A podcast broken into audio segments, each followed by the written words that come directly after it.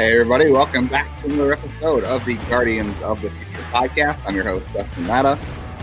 Took a week off there in between, just uh, trying to reset after the trading deadline, talking about, you know, the moves the Guardians made, shifts in the system, some promotions, and whatnot. So, uh, our last episode was two weeks ago. Maybe feel free to go back and take, take a listen to that if you haven't yet. Just kind of wrapping up the uh, trading deadline from the Guardians and trying to catch up on things. So I know people have been asking me about my top uh, prospect rankings. I'm still working on that. I actually have an interview with uh, Guardians President of Player Development tomorrow, Rob Cerfolio, on Tuesday. So um, I'm hoping to get some information there, and that might shape my rankings a little bit. So I've been I've been waiting on that interview to to finish my rankings off real quick. I've got them done. I just want to be able to shift things around if I find any interesting details out uh, from Rob about the system. So those will be coming shortly. I promise. I do have them done. I just want to make sure I feel good about where they're at. Uh, thank you all for listening, for downloading, subscribing, rating, reviewing, all that good stuff. If you haven't done any of that in a while, if you're just listening, would love to get a review on. I think Spotify allows reviews now. I know, obviously, Apple Podcasts allows reviews. I don't know. I'm, surprised Google doesn't allow reviews yet. They should.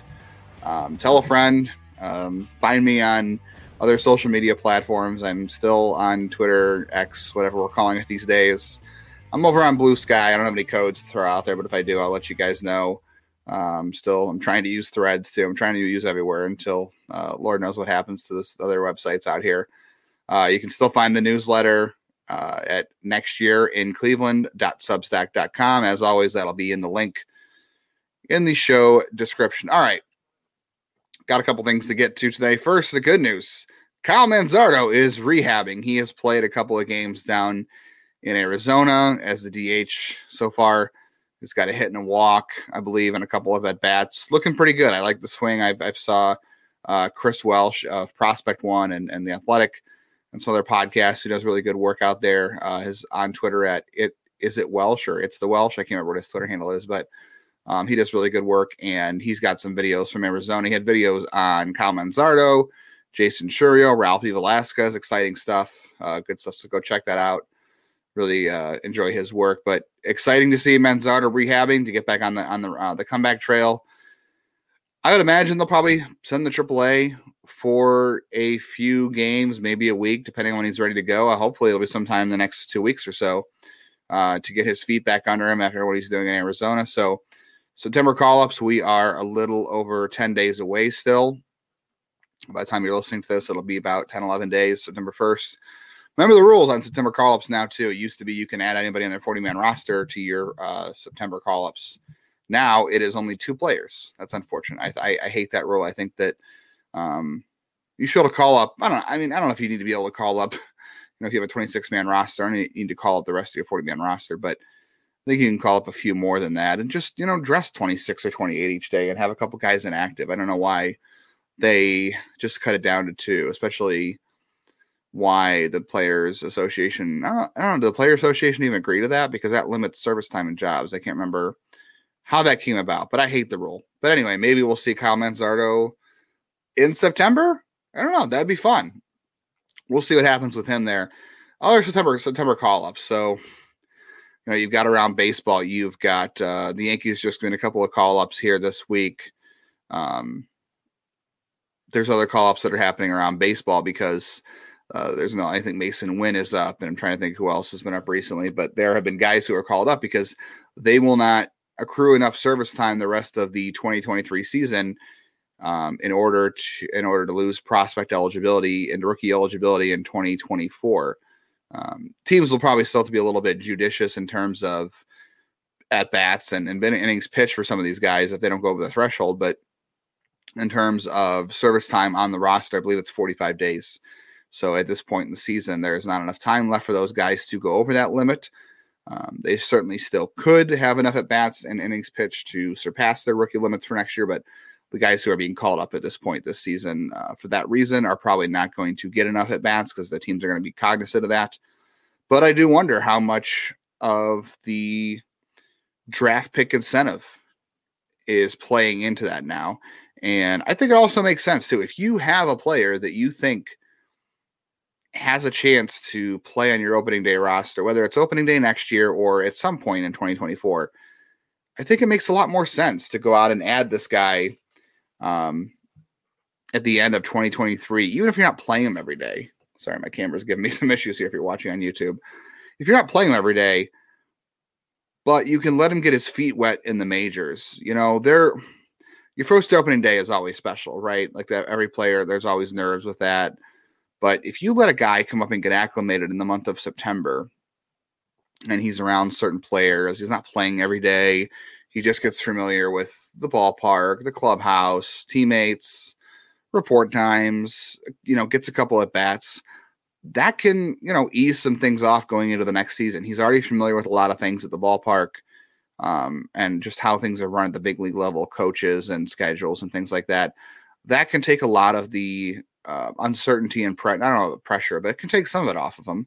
That's important. You always want to put your guys in the best position to succeed, and a lot of that does have to do with mental focus. So, um, so for a guy like Kyle Manzardo, if Cleveland feels like, hey, this is the guy we want, we want him to claim the first base job opening day next year, and they should, based on the trade they made they should want him to be the opening day first baseman next year or DH, however they decide to play it with Josh Naylor, provided he's healthy. You should get him some time in the majors this year. Let him get acclimated, especially to Cleveland. He's new to the organization completely. Let him come up and meet some of the other players on the major league roster. Let him get familiar with that. Um, see what happens there. And I would also extend this to George Valera. Now, hasn't been a great year for George Valera overall. He's got he had the hamate issue again. That that this is the, the second I guess this is the third time he want to be technical. So he had a hamate issue way back in I think 2018. It goes back a couple years when he was first in pro ball. He had the hamate issue. I think it was back when he was in Arizona going to Mahoning Valley. Then he had a hamstring issue in Mahoning Valley. He was out for a little bit for. And then he had the hamate pop up again this spring after he had surgery over the offseason. So, you know, twice the same ha- this hamate injury uh, popped him. And then he had a hamstring injury when he got back to Columbus after the hamate problem. That sent him back a few weeks. So it hasn't been a good year in, in terms of that. And Valera's had a hard time staying on the field. I think last year was really the first year he had a decent amount of playing time in terms of uh, how long he played during the season. Uh, just unfortunate the way it's gone for him. But data suggests that he's hitting the ball better lately. He's hitting the ball over the fence. He's got some extra base hits. He's hitting the ball hard. Even his outs are going for uh, high exit velocities. He's getting uh, driving the ball in the air. Look, Will Brennan, Oscar Gonzalez. I, I made my, I've made my feelings clear about Oscar Gonzalez at this point. Those guys are not laying claim to the right field job, and if you want George Valera possibly to usurp them next year, and it doesn't take a lot to overcome because it's not like those guys. Like I said, those guys haven't played very well, and I still like Will Brennan a lot. I think he can be a good major league player, but he hasn't laid claim to the job. He has not took his opportunity yet.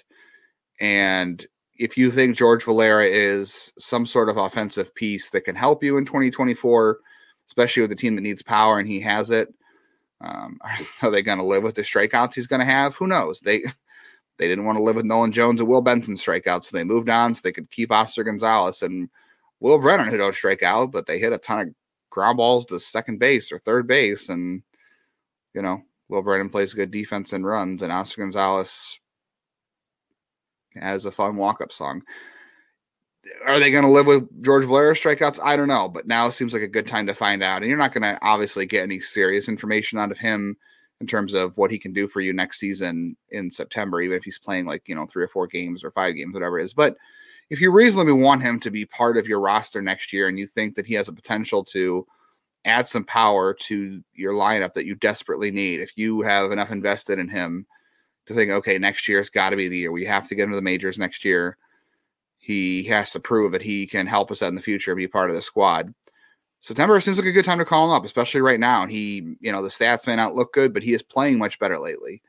Um, he had an over 4 on Sunday, and some of the batted ball data was good on Sunday too. So he's hitting the ball hard.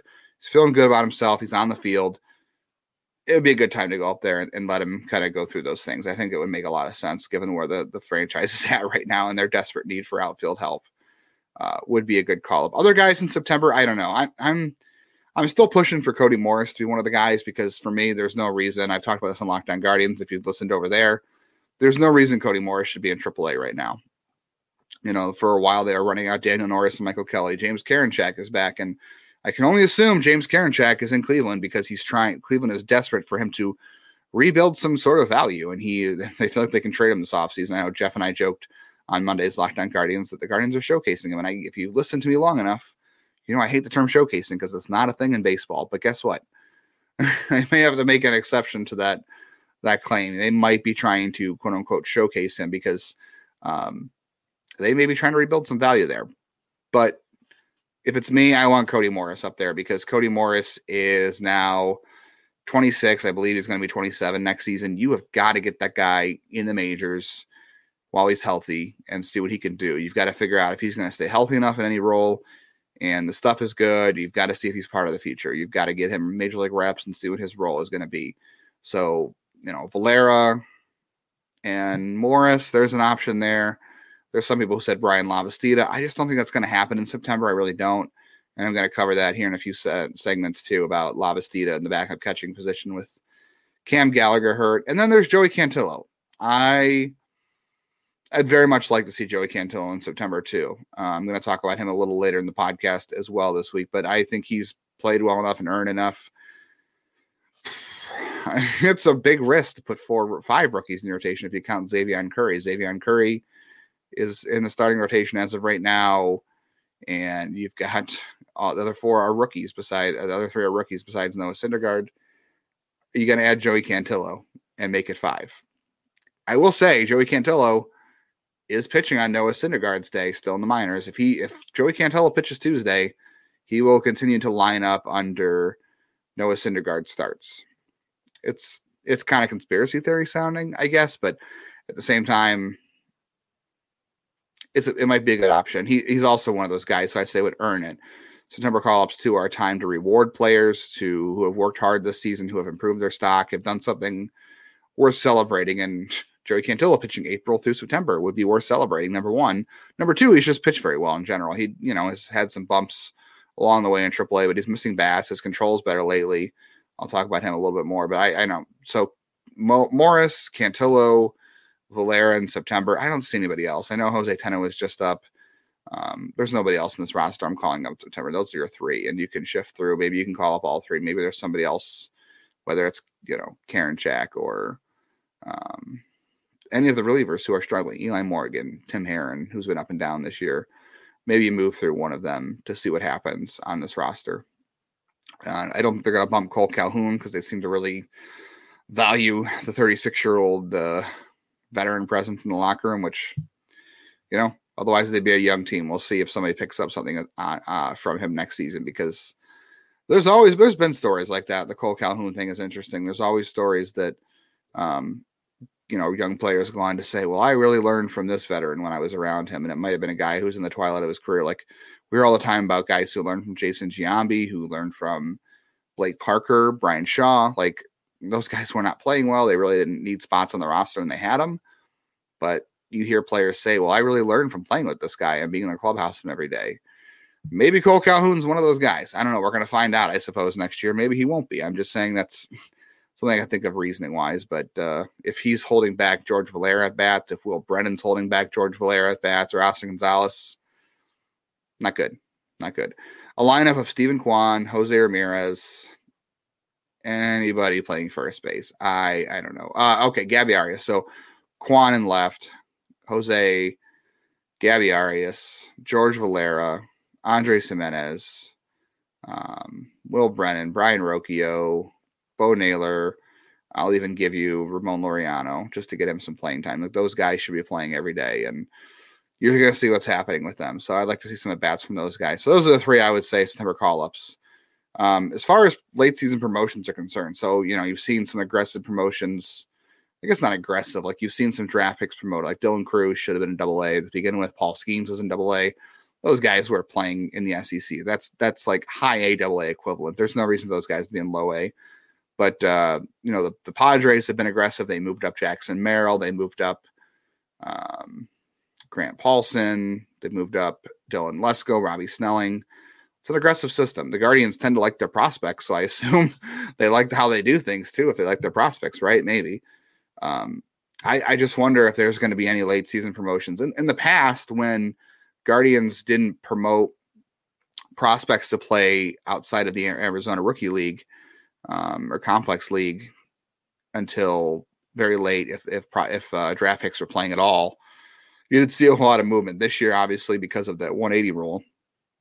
I think I'm going to bring up with with uh, Rob Cerfolio on Tuesday with the having to add the process having having to add the draft picks 15 days after signing them versus uh, waiting until the off season and being able to stash them all off season makes a, a big difference. So you know you've already had a bunch of draft picks debut. Lynchburg's got all of them except for you know Cooper Ingle, who's at Lake County, who has fit in very nicely. I'm not surprised. I don't think he'll get challenged till Double A just because of his zone control. But you've got uh, Alex Mooney, CJ Kayfus, Jay Driver, Matt. Matt Jasek, and Zane Morehouse all at Lynchburg, and Johnny Tincher, who hasn't played in uh, Johnny Tincher's on the IL. That was fast. He played one and a half games. Feel bad for the guy that he was already uh, hurt that fast. But um, on Arizona, you've got Kyle Scott, Jacob Bresnahan, Keegan Zinn, Matt Wilkinson, uh, Josh Harlow is playing out there. Um, Johnny Advincula, Tommy Hawk, Ralphy Velazquez. Ralphy Velazquez already looks very good, and and Barrett Reebok. I want to not I want to leave out Barrett Reebok, but Ralphie's played pretty well. Again, Chris Welsh had good video on him as well. Swing looked good, number look, numbers look good. This is a hard working kid. I think it makes all the sense in the world to give him a taste of low A in like the last week. Same with Jaison Chourio. Uh, low A though, you've got well, low A, you've got Mike Collado playing first base. Like he was a nice story early in the year. He's undersized for first base, and he's really playing there because there's nobody else to play first base at low A. You can play CJ Kayfus there now. Uh, Angel Genao is rotating between DH, second, third, and short with Jose Devers, Benjamin, and the great Carson Tucker. You've got Manuel Mejias and Robert Lopez catching in Lynchburg. Mark Filia is there. Um, this is kind of a, a non-drafted free agent signing. There's a bats to be had. Even though play him every day, you can play him once or twice. The big thing for him is, you know, he's living away from home for a little bit, or he's already in Arizona though. So is he really? I don't know. Uh, is there really much a difference doing that? So I would say getting Ralphie and Jaison Chourio to because Angel Zarate should be in in high A right now, and they won't do it. Chase DeLauder the last like week of the season in Double A. You know, Corey Holland's played fine, but um, you know, no offense to Corey Holland, he's not you know a prospect right now in terms of uh, future with this team. Cesar Idrogo is spending time on the bench there, uh, who's barely playing, and Joe Naranjo is back. You're playing a lot of Bryce Ball at first base. Like you can move up chase DeLauder and find at bats for him between DH and the outfield. You got enough guys. Um, or you know you can move up Jake Fox. He's played really well at the end of the season too, and and even so, moving moving uh, Jason or moving Jaison Chourio to high A and moving Angel Zarate to I'm sorry high A and moving Jaison Chourio to low A. Isaiah Green isn't getting a lot of playing time, and I'm sorry he shouldn't. He's not looked good this year, and he was already on the developmental list for a reason. So if you can find at bats for Wilfredo or uh, for Angel Zarate in his place, you do that. There are guys that can move up out of the Arizona League and, and get some at bats late in the year, especially those two, and especially Jaison Chourio, who's had enough at bats at this point down there. Pitchers, probably not so much, but we'll see. But um, you know, I, yeah, I'd love to see some late promotions. I'd love to see Dayan Frias go to Double A. I don't see any at bats for him there, but I don't think it's going to happen. So Fox and DeLauder, maybe at best. Um, if you can move other guys up from Arizona, pitching wise, there's nobody go up. I mean, Parker Messick should be in Double A. There's no there's no innings for him between Hunter Stanley, Dion Leftwich, Carver, McKay, Nikhazy, and Mace. So he's going to be stuck at High A for right now. Um, and Triple, you could move one of those guys to the Triple A, but you have you know Plesac who's just kind of riding it out there. Gaddis, and then Jerad Eickhoff. If you want to dump Jerad Eickhoff and move somebody up, there's really nobody in Double A. I would move to Triple A though. Like Hunter Stanley had a good start the other day, but he's been inconsistent. Dion, I don't think is ready. Leftwich has been hurt this year and has been down, but he's been better lately. I will say, I like Ross Carver. I'm going to talk about him in a little bit. Um, I like Nikhazy, but I would, I'm not sure he's ready for AAA. Mace is not. So I don't think there's any room. For, there's nobody going going from AA to AAA that I think makes a lot of sense. But maybe we'll see somebody. I don't know. Um, we'll talk a little bit more who's hot, who's not here at the end of the podcast. Why not Bryan Lavastida? So when Cam Gallagher went on the IL, the Guardians purchased Zack Collins's contract, and brought him up to catch. He's caught two games. He caught one in the doubleheader, and he caught on Sunday. He's now gone for Eric Haas. Welcome home, Eric Haas, one of my favorite prospects to come through Lake County. Great dude.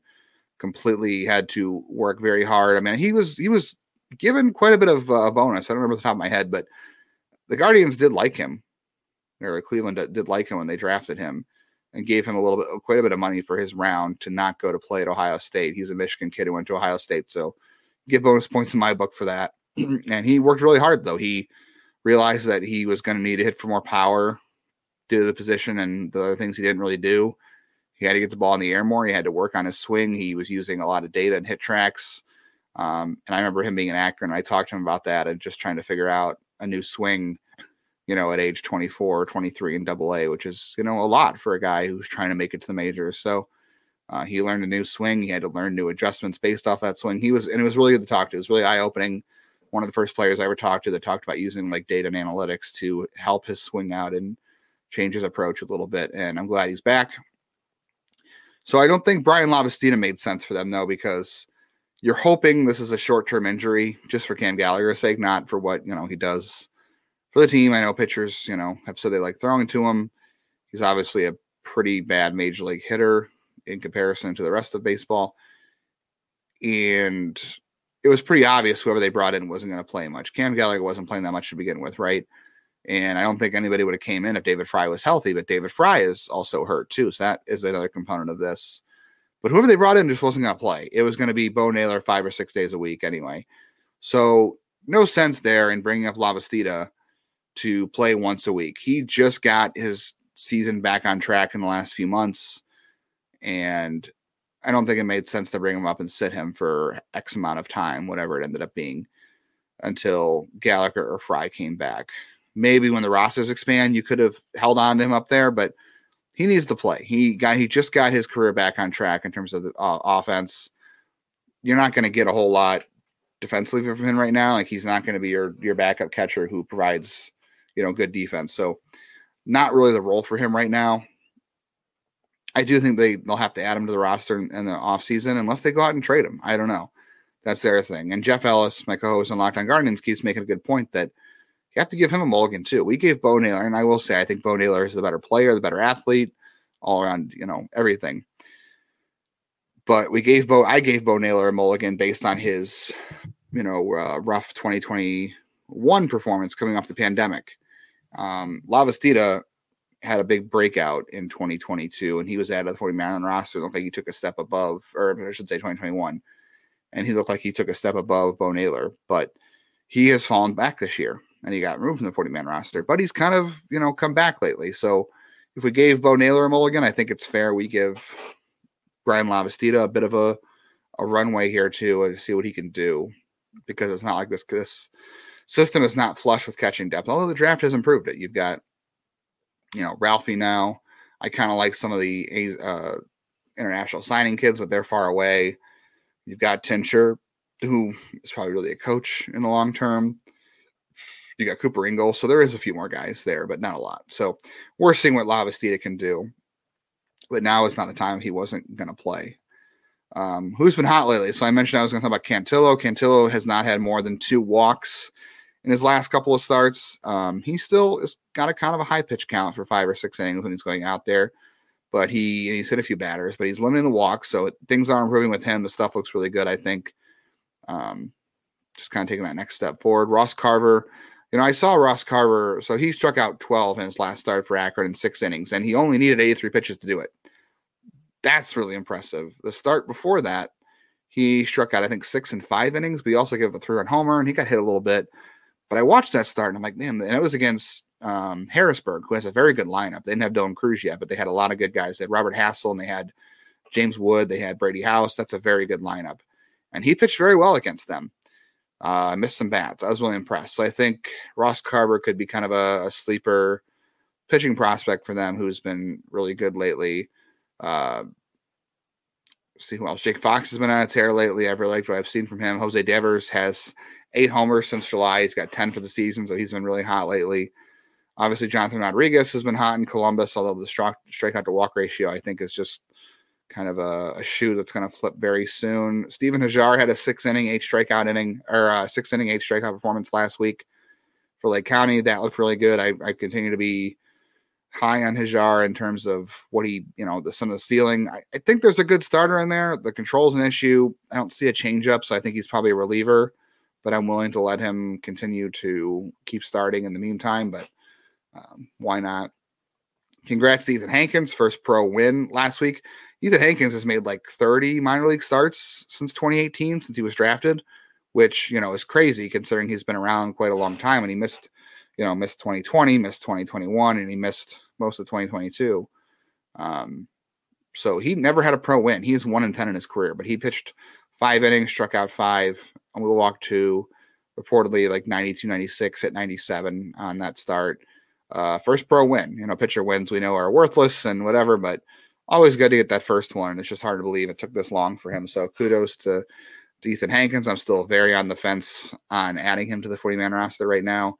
I think he'd get through. I don't think it's worth it, but uh, we'll see. Jackson Humphreys had a very bad first start. He didn't get out of the second inning. Two weeks ago, this past week, he struck out six in five innings. Didn't walk a batter. I think he gave up a run on two hits. So he looked really good in his second start. Good for him. Uh, as for guys not so hot, well, um, let's see. Not so great for. I haven't not really been impressed with Tanner Burns and as a reliever yet. I know he's getting used to the role, and I'm not really sure what they're doing with him overall. But uh, you know, so far it hasn't gone well for him. Uh, we'll see what happens if he settles into a role. I think he needs an off season to figure something out because whatever he was doing this year, he was having a hard time finding consistency. Just has not looked like that guy that we thought was going to be a pretty safe, like four or five starter coming out of um, Auburn. But, you know, he's had a weird developmental path with injuries and the 2020 season, obviously, you know, and affecting a lot of people. That's super, super unfortunate. Uh, Jake Miller had a rough start. Um, I don't think he got out of the second inning in Lake County in his uh, non-complex league debut. He was the uh, Cleveland's 20, 20th round pick in 2020 or 2021, I should say. Um, so not a great first start for him outside of that. But like we just said, Jack Humphreys had a horrible start. His first start outside of the complex leagues, and he bounced back to have good in his second start. So he'll hopefully he'll turn it around. Aaron Davenport behind him gave up, I think, seven runs or eight runs in five innings. Just needed the innings out of him. Did not look good. Uh, been very up and down this year. He's shown flashes, and he's also had some bad starts. And I kind of think he's a reliever, but you know we'll see. They again they need the innings from him as well. Um, been a tough year for Gabriel Rodriguez. Petey Halpin's been up and down. I'm trying to think Carson Tucker's back off the IL. He's obviously not playing well. It's hard to even play well when you're injured half the season. And when he was playing, it hasn't been all that great. Um, Zane Morehouse had a better game in his second uh, appearance in Lynchburg, but his first one was rough. Match all these guys making their first like pro debut. I guess it should be expected. They've all kind of had a very tough pro debut or non non complex debut. Um, so we'll see. A couple pitchers have had I had a rough start down in the complex league as well. So I said my my uh, prospect update will be out um, in the coming week after I talk to Rob Cerfolio. It's all done. I just want to you know fine tune some things, and I want to get some answers from him on some guys. I want to ask about Justin Campbell. I want to ask about Dylan DeLucia. I want to ask about how Espino's rehab is going. Um, let's see. There's a couple other guys I want to ask about where Alex Planez has been, uh, how Jacob Zibbins' rehab is going a lot of injuries I want to cover with him um, and just some other developmental things this year and, and see what they've seen. So I will fine tune that after I talk to Rob Cerfolio this week, and then I will get that out maybe by the end of the week. I'm hoping.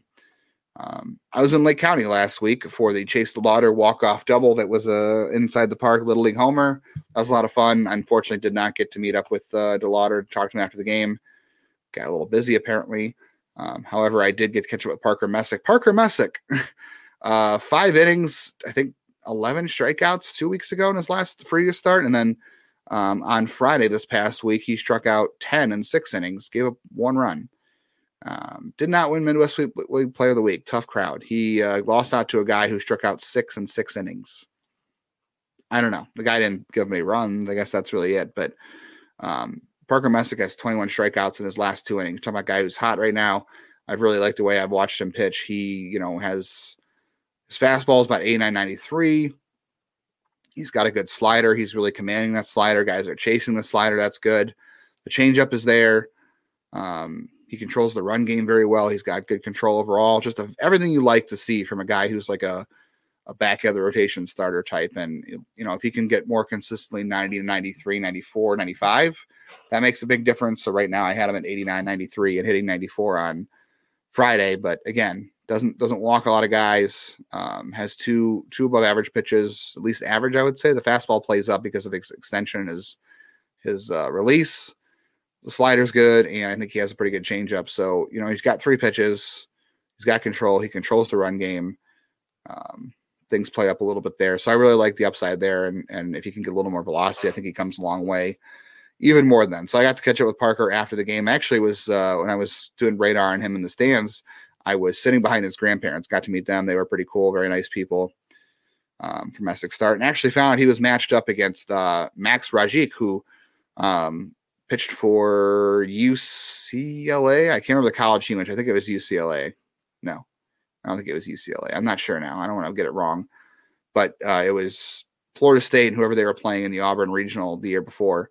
And those two matched up against each other in the Auburn Regional. And then they were matched up at, against each other on Friday and they both pitched a whale of a game. That guy was good. Mark Messick was good. They were matching pitch for pitch. Um, you remember him kind of from that Auburn start too. So I'm going to play some clips from that interview, and that'll be the end of this this week's podcast. So thank you all for listening, uh, sticking with me through the inconsistent schedule this year. I promise over the off season we'll have more interesting discussions. You know about the 40 man roster. I'm sure we'll make a you know have a big podcast about the 40 man roster and what's going to go on there. Um, going into the off season and how things look for prospects. We'll talk about the AFL. We'll talk about the Rule 5 draft as we always do. I know people who listen to this podcast love that. So, uh, you know, stay tuned. We'll still have more to come for you. I promise. Tell a friend. Stick with us to the inconsistent schedule. Make sure you're listening, whether it's on wherever you get podcasts, on YouTube. Share with a friend. Leave a nice review, or if you don't leave a nice review, tell me why I can, how I can get better, how the podcast can get better, um, and what you're looking for out of this. So, uh, thanks for listening, and uh, Here's uh, Parker Messick, a couple clips from him.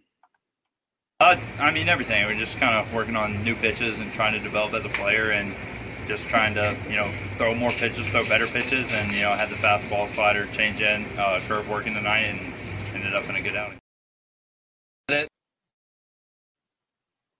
There's something new every week. I mean, right now it's it's trying to locate the fastball to different parts of the zone and trying to make the curveball a little uh, little bit bigger, play it off the slider a little bit better, and you know, the more we work on those things, just recently, you know, got a better feel for a tighter, sharper slider, and you know, the more I develop my pitches, you know, the better the outings seem to come. So I'm looking forward to continue to do that and, and start to get better.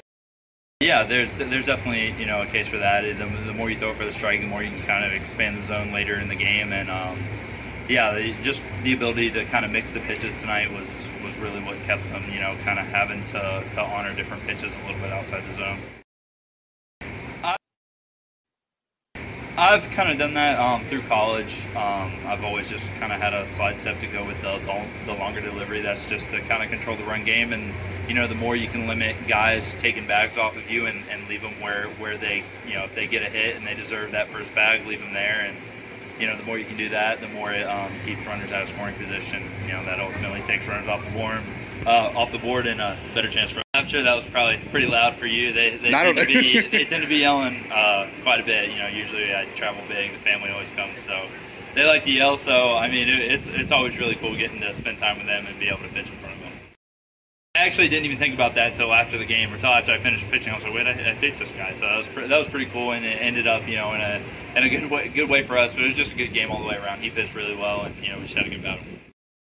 What do we got to do to get you Midwest Player of the Week next week? Last week was 11 strikeouts. Tonight it was 10. What do we got to do? Uh, don't don't give up any runs. I mean, you know, we'll never know. I you know we try not to play for that stuff. it, it is cool to, to see it every now and then, but you know we just play to get better and you know try and get try and get as many wins as we can.